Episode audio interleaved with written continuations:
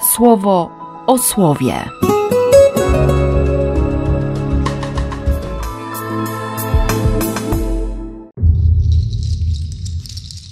Siedemnasty kwietnia, niedziela Zmartwychwstania Pańskiego. Bardzo lubię ten dłuższy wywód Piotra w domu Korneliusza, bo się okazuje, że zanim Piotr skończył mówić, Duch Święty spoczął na wszystkich, którzy wsłuchiwali się w to nauczanie. Dlatego, że Piotr zdążył powiedzieć to, co najważniejsze. Te kilka wersetów, które docierają do nas dzisiaj w tym pierwszym czytaniu. Wiecie, że Najwyższy posłał swoje słowo najpierw do synów Izraela. Dokonał tego przez Jezusa Chrystusa. On okazał się Panem wszystkich i wszystkiego. Słyszeliście o tym, co działo się w Galilei, a następnie w całej Judei, od chwili, gdy Jan rozpoczął głoszenie pełnego zanurzenia w wodę jako znaku opamiętania. Musieliście także słyszeć o Jezusie z Nazaretu, który, namaszczony duchem świętego Boga i jego mocą, czynił dobro, uzdrawiając wszystkich ciemiężonych przez diabła. Wszystko to dokonywało się dlatego, iż Bóg objawił się w nim w całej pełni, my zaś jesteśmy świadkami tego, czego dokonał. Musieliście o tym wszystkim słyszeć. My jesteśmy tego świadkami.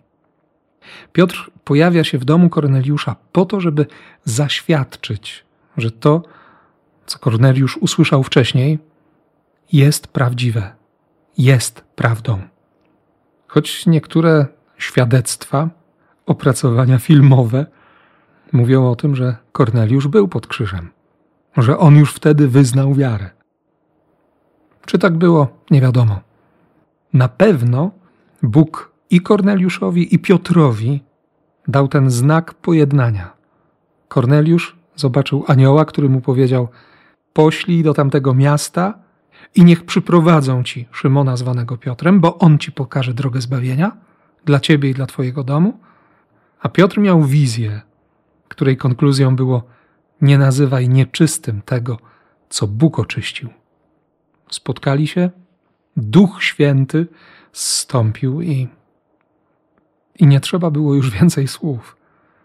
Piotr tylko konkretnie powiedział: Czyżbyśmy mieli pożałować wody i nie zanurzyć w niej tych, którzy, podobnie jak i my, otrzymali Ducha Świętego Boga?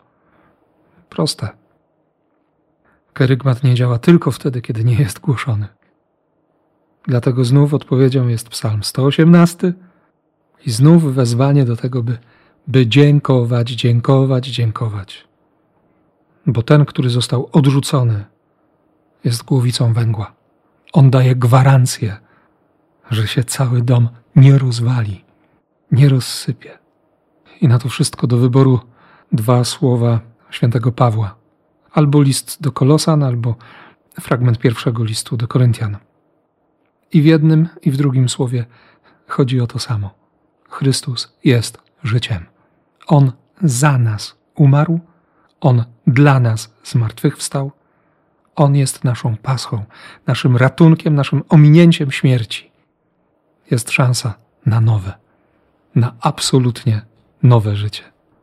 I później, już po nienatchnionym tekście sekwencji, słuchamy dziewięciu wersetów dwudziestego rozdziału Ewangelii w redakcji świętego Jana przerażenie Marii Magdaleny. Zabrali Pana z grobu. Nie wiadomo, gdzie go złożyli. Piotr i Jan biegną. Ten, który pierwszy przybiegł, zatrzymał się. Piotr z rozpędu wpadł do grobowca i wszystko ogląda. I widzi, że ciało Jezusa znikło. Wszystko wydaje się być takie, jak w momencie pochowania Jezusa. Przynajmniej tak zaświadczyłby Jan.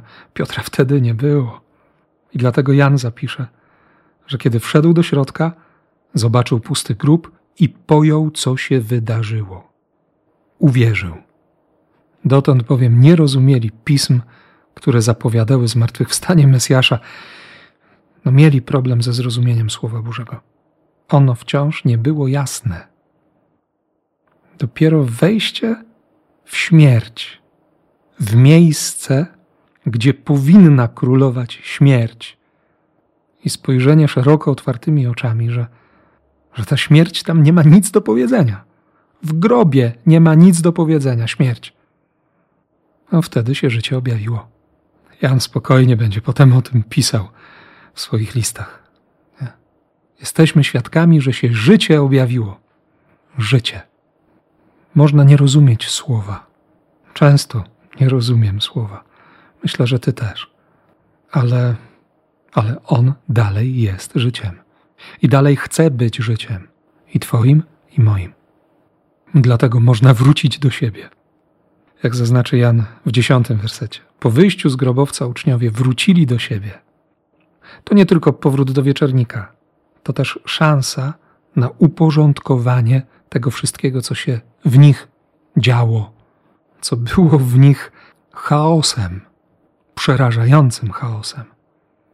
Zresztą pod koniec tego dnia on przyjdzie i udowodni, że jest życiem.